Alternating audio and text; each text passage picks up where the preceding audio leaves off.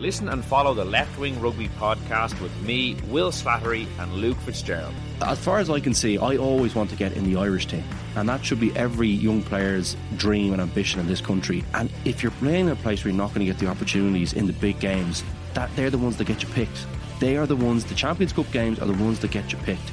You need to be playing in a team and starting in a team for those games. It's as simple as that if you want to play in the Irish team. Every week on Apple, Spotify, or wherever you get your podcasts.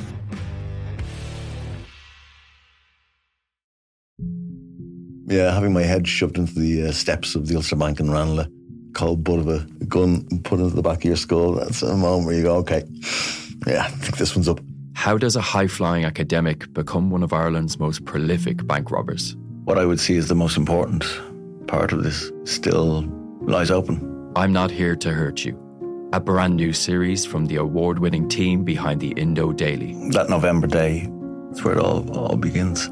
Out now, wherever you get your podcasts.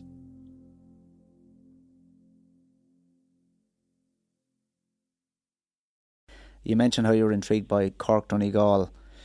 Who would you pick to win this? Uh, I suppose you'd have to lean towards Donegal, but I mean, for the first time, I suppose, like when Cork travelled up to Tipperary, they were odds on to win. Uh, they went up to Longford, probably the same, a dangerous match for them as well, and they came through that. I think for the first time this season, the pressure is on the opposition rather than on Cork. You know, you'd be expecting Donegal to win. Uh, Donegal have had their, their two weeks break or whatever, and, and you, you'd expect if they perform on the day that they would have enough. But Cork are a team that that you know where Kerry might struggle against Northern, kind of the way they set up their defence and all this. Cork are a team that could possibly rattle two goals against Donegal, no problem at all at all. Now, if that's the Cork team that turn up, you know you could have a, a, a huge game, but you know it's it's hard to look beyond Donegal. You know, eh, coming in the back door, I've always said it. Tyrone are possibly the best team with, with the attitude. You know, you're you're still in the championship, and I think that's that goes missing on fellas, and something just slides a small bit. And if if if that kind of spreads throughout a camp, you're in trouble. You know, you've seen it with Monaghan this year. I think you can you'll be able to tell in the first 15, 20 minutes if Donegal are going to be at the pace of the game, if they're up for it. Um, I, I definitely think there's a, there's a, a, a bit left in Donegal, and I would I would lean towards Donegal. But look, Cork, they're unpredictable. Like I think, and I've I've seen up close, there's good footballers in Cork, but the consistency levels that you need for a huge performance haven't been there, and you actually don't know. Cork people don't know themselves going up the next day what kind of a performance they get out of their team. But th- th- there is a big performance in Cork. Will we get it the next day? I'm not sure. I'd lean towards Donegal.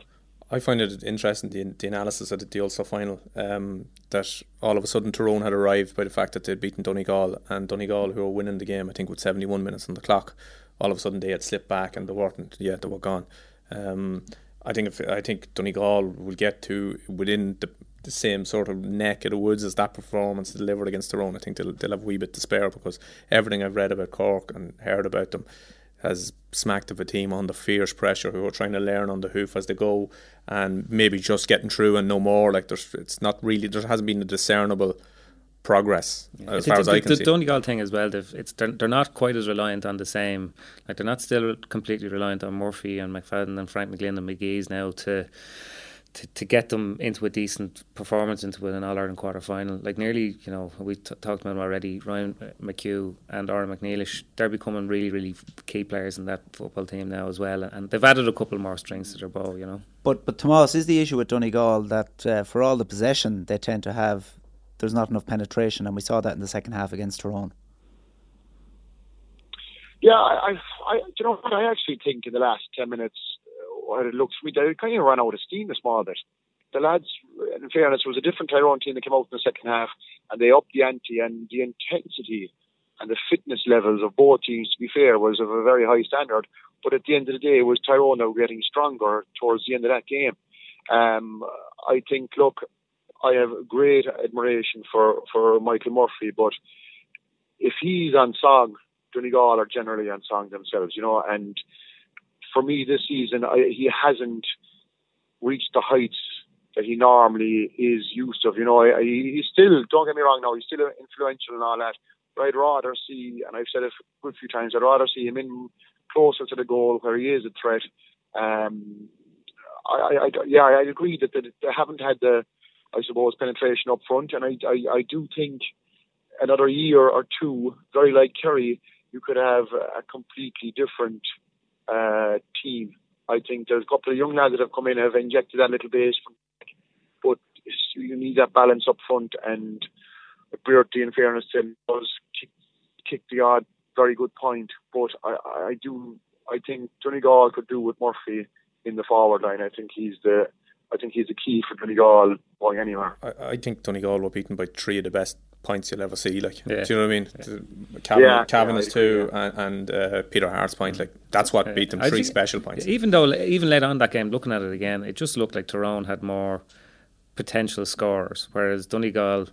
It must be kind of wearying, not just physically, but also you know psychologically. Like the amount of times you actually get to that point where you meet the opposition's wall, you know, you, you hand pass it sideways, you get around the D, and then you don't get a shot away. And they they actually looked to me like they ran out of ideas more than anything else.